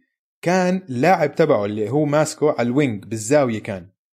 فهو عمل حاله مش شايفه. فهمت علي؟ فكان هيك ياخذ أخذ خطوتين بعد عنه. بعد عنه لحديت ما اجى ال pass راح نط وأخذ ال pass زي كأنه حارس مرمى. يعني بتشوفه عم بحاول يقنع اللي معاه الطابة إنه أنا مش شايف مدافعي. بس لا كان شايفه. ولما اجى ال pass اخذ قطع ال pass هو. فتايريس وحش man. لا لا يا أخي تايريس وحش. طيب اسمع تايريس تايريس ال- المفضل حاليا بالنسبة لإلي سباق rookie of the year بس بدكش تجيب سيرة لميلو؟ أنت جيب سيرته ليش أنا؟ حبيبك. لا أنا عم بستناك أنت تحكي عن لميلو. لا أنا ما. أنا بدي إياك أنت تحكي عن لميلو. ما بدك تحكي عنه اليوم عادي بنرجع بنعيد الموضوع نفتح الموضوع الأسبوع الجاي يعني. اليوم اليوم بدع لميلو بول جاب له 34 نقطة و8 اسيس عم بيلعب منيح خاصة لما حطوه starter حطوه starter عم بيلعب كثير منيح أحسن ما توقعت بصراحة لميلو بول لميلو بول من لما صار starter هو بس ثلاث مباريات آه. لعبهم ك starter معدله 23 نقطة 6 assist 5 rebound steal وثلاث ثلاثيات بمعدل 47% من برا القوس. ما بدك تعتذر له يا دويس ليش اعتذر له؟ سؤال أنا شو حكيت عنه؟ عشان أنت حكيت إنه بيعرفش يلعب. لا ما حكيت حكيت هيك ابدا. ما حكيت هيك. أنت هيك حكيت. ما حكيت هيك. جيب لي أنت جيب هيك ال- حكيت ومسجله جيب لي الم... أنا حكيت مسجله أنا حكيت بيعرفش يلعب؟ أنا هيك حكيت؟ آه آه. أول شيء ما بصدقك انه أنا هيك حكيت. كنت آه من أكبر كارهين لميلو بول. هذا حتى غلط. لما اجيت قلت لك قارنته بجيسون ويليامز أنا. آه. أنت عصبت. عصبت آه. أنت عصبت إنه كيف بسترجي أنا أقارنه بجيسون ويليامز؟ ولهلا معصب على الموضوع. اسمع بس لا عشان آه، انت لا انت آه. مش الوحيد اللي حكى لي هذا الأسبوع إنه ما بدك تعتذر لميلو بول وسؤالي راح أعيد أسألك أنت نفس بصراحة تعرف ليش جبت سيرة الموضوع؟ ليش لأنه الشباب آه، على تويتر ما قصروا بضلهم يبعثوا لي مسجات طب آه، شو بس أنت شو حكيت عنه؟ جد،. وعدتهم كلهم والله لا أجيب سيرته لانكشه اليوم اسمع طيب okay نكشتني أنا سؤالي لكم أنا شو حكيت عنه جد شو حكيت عنه؟ ما كنت معجب فيه عشان مش معجب. بي مش معجب بخلفيته. قلت لك وقلت لك وحكيت إنه ما بعرف كيف حيصفي عشان ما شفناه ضد أي competition هذا الشيء الوحيد اللي حكيته. وبكره خلفيته وبكره ال... ال... ال... ال circus اللي هو جاي منه. ما حكيت إشي عنه كلاعب. ولا إشي. فمش عارف شو ليش اعتذر له على شو دويس hates لملو طب أنا عندي آه، إيش الوحيد اللي حكيته إيش الوحيد. اللي حكيته اللي بتذكره؟ هلا أنا ذاكرتي بالمرة أنت بتعرف. فإذا في مرة حكيت إنه هو بيعرفش يلعب أنا ناسيها نهائيا. بس اللي بتذكره اللي حكيته إنه بعتقد إنه لونزو حيكون أحسن منه. هذا الشيء الوحيد اللي ممكن مستحيل. هذا الشيء هذا بتذكر كثير حكيته. أعلى من لونزو. ممكن. هنشوف طيب آه، أنا بعرف إنه الشباب ما راح يقصروا راح يرجعوا يسمعوا الحلقات اللي أنت حكيت فيها عن لميلو آه. طلعوا لك الكليبات وبسمعوك خليهم يطلعوا عشان جد. أنا والله ناسي فعليا ناسي جد. عندي اثنين سهم طالع غير لميلو بول okay. آه، وتايريس ودي آرون فوكس. آر جي باريت بآخر خمس مباريات معدلة 19 نقطة خمسة as... آه، معدلة 19 نقطة خمسة rebounds 2.5 assist عم بسدد بنسبة 39% من برا القوس و51% من الملعب. وخلص صار هو تاني أحسن لاعب بنيويورك وجزء كبير من ال- النجاح الدفاعي تبعهم هاي السنة. صرت تقدر تتكل عليه. حلو. يعني السنة الماضية كان طالع نازل طالع نازل بتشوف مباريات بتشوف حتى بمباراه واحدة بتشوف لقطات له كتير حلوة وبتشوف لقطات كتير زبالة هامله بس هلأ تقدر تتكل عليه. التسديد تبعه كان سيء رفع زي ما حكيت لك نسب التسديد. حلو اللي عم بيعمله آه، آر جي بارت ما عم بحكي لك صار نجم من الطراز الأول أو أي شيء هيك بس سهمه طالع فحبيت أنا لساتني. ماسك سهمه من السنة الماضية. ما بعتش سهمه لآر جي. مقتنع إنه هذا لاعب أنت مبسوط على. كبير وإنه cause كان وضعه مأساة بالنكس. هلأ بأنه وضع النكس صار راكز أكثر. أحسن. آه فعم نشوف آه RJ Barrett عم بتفوق هلأ. السهم الثاني الطالع اللي عندي إياه آه، هذا نجم نجم. ما كان عم بيلعب مثل النجم أو على القليلة أرقامه ما كانت أرقام النجم أرقام اللي متعودين عليها اللي هو CP 3 CP 3 كانت أرقامه نازلة هاي السنة. عم عم بتعود على الفريق الجديد عم بتعود على اللعب مع ديفن بوكر وكل هالأمور هاي. ديفن بوكر بنهاية شهر واحد انصاب. وراح عليه أربع مباريات من 23 واحد ل 30 واحد. CP 3 بهالاربع مباريات استلم الموضوع معدله صار 24 نقطة 8 ونص assist وخمسة وريبا أو خمسة rebounds رجع بوكر لعب كمان ثلاث مباريات مع آه، ال- ال Suns من وقت الإصابة هاي. بهدول السبعة يعني الأربعة اللي راحوا على ديفن بوكر والثلاثة اللي رجع فيهم معدل CP 3 22.7 8 assist 5 rebounds مع 2 steals وهاي steals ليش مهمة؟ لأنه شغلته هو طول عمره بمسيرته من أشطر الناس بال steals آه. اختفت هاي المهارة أول السنة. ما كان عم باخذ steals رجعت المهارة سهمه طالع. أنا مبسوط على هذا الإشي كمان لأنه عندي إياه بال fantasy. وحش. 3 أنا اعتزلت ال fantasy. ما ولا حتى عم بطلع عليه عشان فوضى كتير الدنيا. فوضى فوضى كتير. ما عندي أي اهتمام فيه. عشانك عم تخسر. عم بخسر؟ عشانك والله عم تخسر. هذا خبر جديد آه. أنا ما بعرفش حتى إنه عم آه. بخسر. أخير أخير. أخير؟ مستحيل. الاخير بالدوري. جد احكي أخير؟ أخير بالدوري. متاكد أنت؟ آه. 100% متاكد حاسك كذاب. حشيك هلأ قدام الناس؟ لا 100% أنا أشوف. راح آخذ screenshot وراح أبعث لك إياها. اوه حتى طلعت. signed me out حتى ولا حتى ناسي ال password تبعي. خذ لك. شايف؟ ولا حتى بعرف شو هو. جد أنا الأخير؟ ما بصدقك. على انت. الأخير. عندي سهم واحد نازل وهاي مش أول مرة هو بيظهر كسهم نازل. وسهم نازل مش عشان هو مش عم بيلعب كتير منيح عشان بس نحن طموحاتنا وسقفه لهذا اللاعب كتير عالي. والموسم لحد الآن نوعا ما نسبيا مخيب للآمال. لوكا دونتشيتش خسران سبعة من آخر ثمان مباريات. وزي ما حكى زاك لو بتفق مع زاك لو إنه كتير عم بنق على الملعب وبضله يعترض ويتذمر. بلاش ما يعصب هسه يسبك مارك كيوبن. يجي يدافع عنه. بالك لا بس ال- الواقع واقع. كتير عم بنق كتير عم بتذمر وهاي عم بتأثر سلبيا على نفسية الفريق. فهاي شيء وين كتير بداية الواحد ضله هيك بناقش مع الحكم وهيك وشكله مش متضايق. وما عجبنا كيف لما اجى على بل- بلش الموسم ما كان جاهز بدنيا. واضح كان آه، وزنه زايد خلال ال off season ال 3 point percentage تبعه أسوأ من ويستبروك أسوأ من ويستبروك 29% آه. أوكي؟ والرغم من كل هذا لساته عم سج عم معدله يعني خرافي. 27 point 9 rebound 9 assist يعني لساته لاعب من النخبة. بس نحن عم نحكي بالنسبة لشو توقعاتنا للوكا دونتشيتش. وقبل شهر سمعت جي جي بريا على البودكاست تبع جي جي ريديك اللي هذا old man and 3 على الهامش بس اسم خرائي old man and 3 تبع الجي جي ريديك بودكاست إذا حدا بيعرف جي جي ريديك بودكاست إنه هو عم بيعملها إنه زي إنه old man and 3 إنه آه وعلى وزن كتاب ارنست هيمنجواي the old man and the sea فهمت علي؟ فيعني شو جاب لجاب؟ يعني old man the sea ارنست هيمنجواي لكرة السلة وحتى الجرافيكس تاعونه هيك حاطط بحر حواليهم. غريب يعني غريب. المهم آه جي جي بريا حكى لجي جي ريديك على البودكاست سهم نازل. إنه اسم بودكاست جي جي 100% ريديك. 100% بودكاست رائع بس بس الاسم وال graphics ما بتفق معهم. جي جي بريا حكى لجي جي ريديك إنه لوكا لما يبلش ياخذ اللعبه بجدية حيكون مشكلة.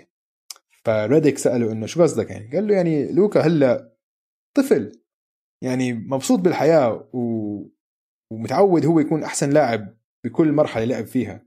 فلساته ما عنده أخلاقيات العمل اللي مثلا زي كوبي أو زي لبرون جيمس اللي هدول اللي الأخلاقيات اللي سوت هدول اللاعبين نقلتهم لمركز تاني صاروا legends صاروا من أفضل لعيب التاريخ. ف لوكا سهم نازل عشان لساته ما عم بيورجينا.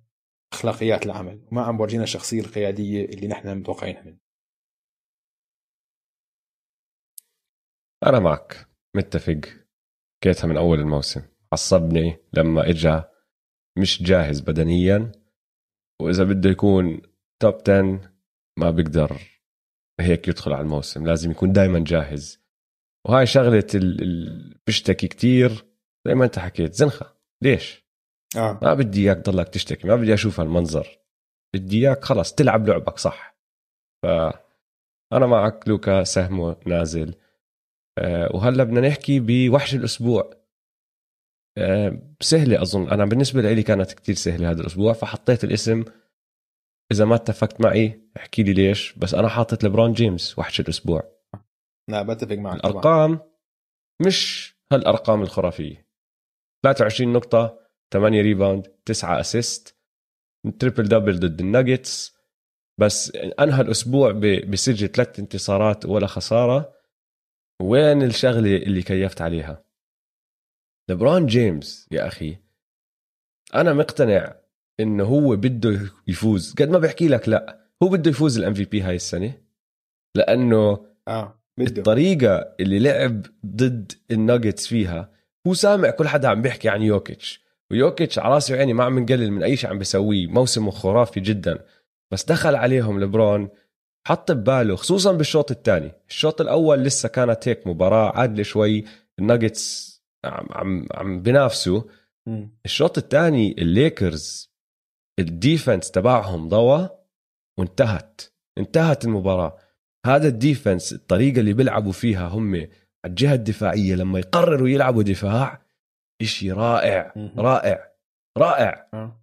ولبرون جيمس هو أساس كل شيء بيعملوه الليكرز. وهو السنة الماضية نحن بنعرف كان معصب مش حابب إنه آه، يانس فاز ال MVP بعد كل شيء سواه. هاي السنة الكل بما فيهم نحن حكينا صعب لبرون جيمس يفوز ال MVP عشان عنده انتوني ديفيس على فريقه. آه. لبرون زي كأنه سمع كل هالحكي من كل الناس.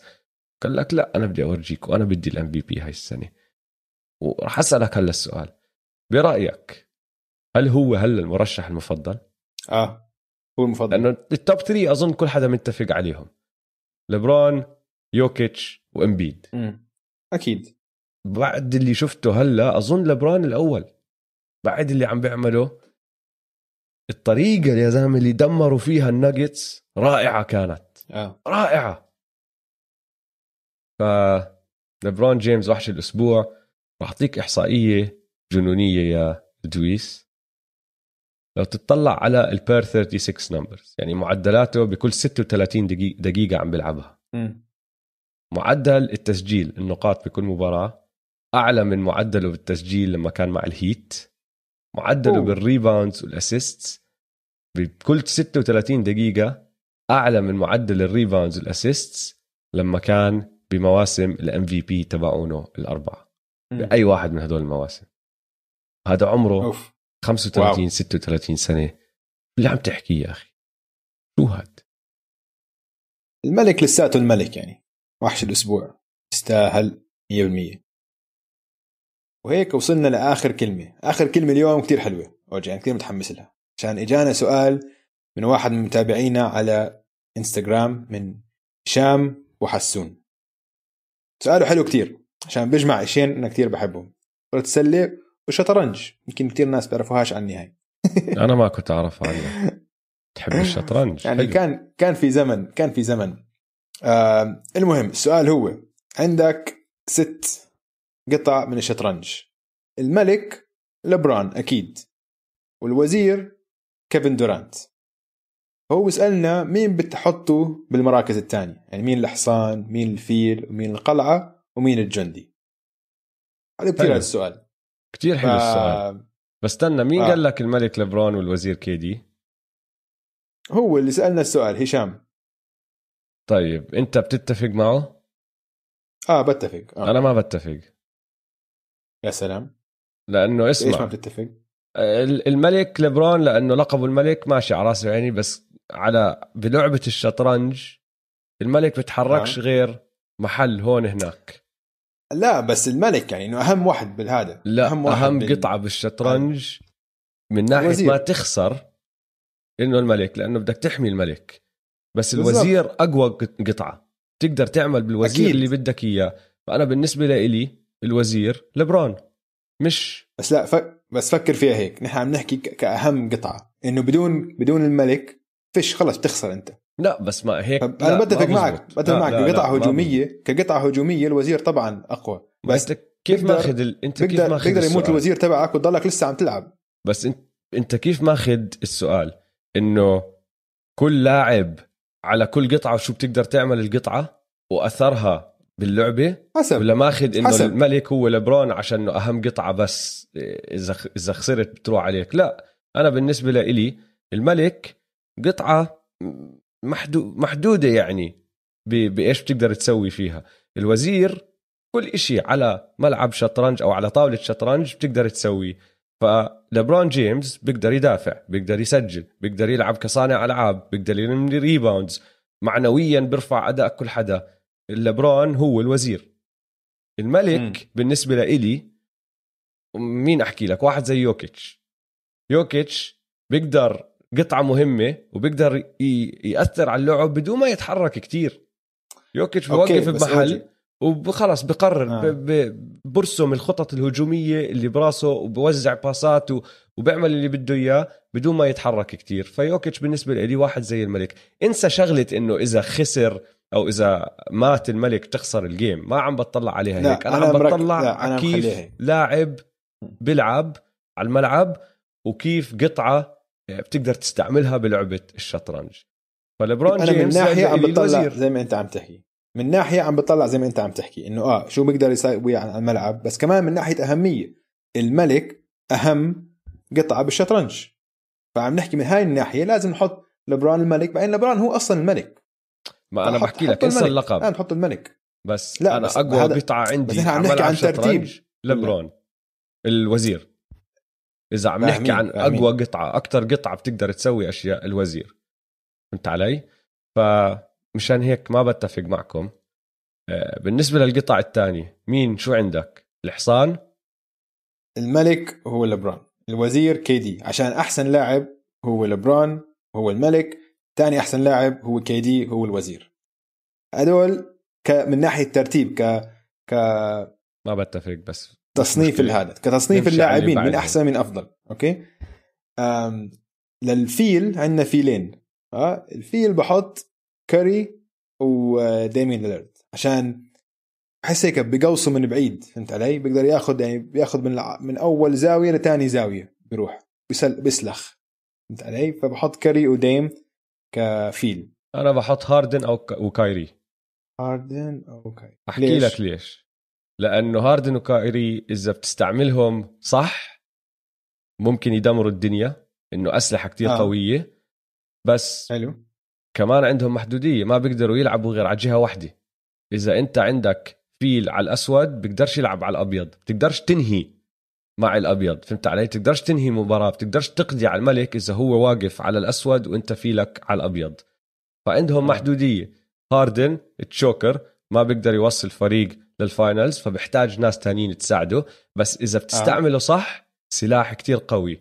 كايري نفس الإشي. سلاح كتير. قوي كتير قوي هجوميا بس بيلعب من جهة واحدة أكثر ما هو بيلعب من جهتين. فهاردن وكايري آه، الفيل الأول والثاني عندي. حلو. طيب آه القلعة. أظن أظن حتتفق معي بالقلعة. مين؟ القلعة قوية. آه. تلعب على الجهتين. صح. تروح قدام ورا آه بالطول وبالعرض. أنا بحط كواي أحس كواي قلعة. حلو أنا معك بحط كواي. والقلعة الثانية. بحط AD AD آه. حلو. نفس الفكرة بيلعب على الجهتين. آه. هجومي مم. دفاعي بتحرك كل محل إذا بده. آه، قطعة كتير قوية وقطعة تركب كتير مع القطع الثانية يعني okay. بتساعد القطع الثانية فأنا معك. القلعة كواي و AD. طب الحصان؟ الحصان. الحصان أصعب شوي. حصان كانت صعبة بس أنا اخترت بالأخير آه، يانس. عشان بس فشخاته فهمت علي؟ إنه بيشبه الحصان وهو بركض. في مرة في بان كليب من يانس من نص الملعب ياخذ dribble واحد وبيسلخ دم. يعني فهاي هيك هاي حسيتها حصان كيف بشقح فوق الناس. طيب أنا بعطيك أنا بعطيك آه، أنا بتفق معك على يانس بس بعطيك تحليل تاني لليش يانس الحصان وراح أزيد لك على الحصان الثاني كمان نفس الشيء آه. الحصان طريقة اللعب تبعته على طاولة الشطرنج غريبة شوي ما بده ياخد ال شيب دائما بده ياخد لقدام تنتين ولا ثلاثة لقدام تنتين للجنب صح؟ فدائما حركته غير وكل إشي بيعمله أصعب إنك تقعد تبني حواليه. يعني بتقدرش أنت يكون الحصان سلاحك الأول. لازم يكون سلاح من ضمن منظومة. حلو لأنه لحاله عجبتني هاي النقطة. صعب.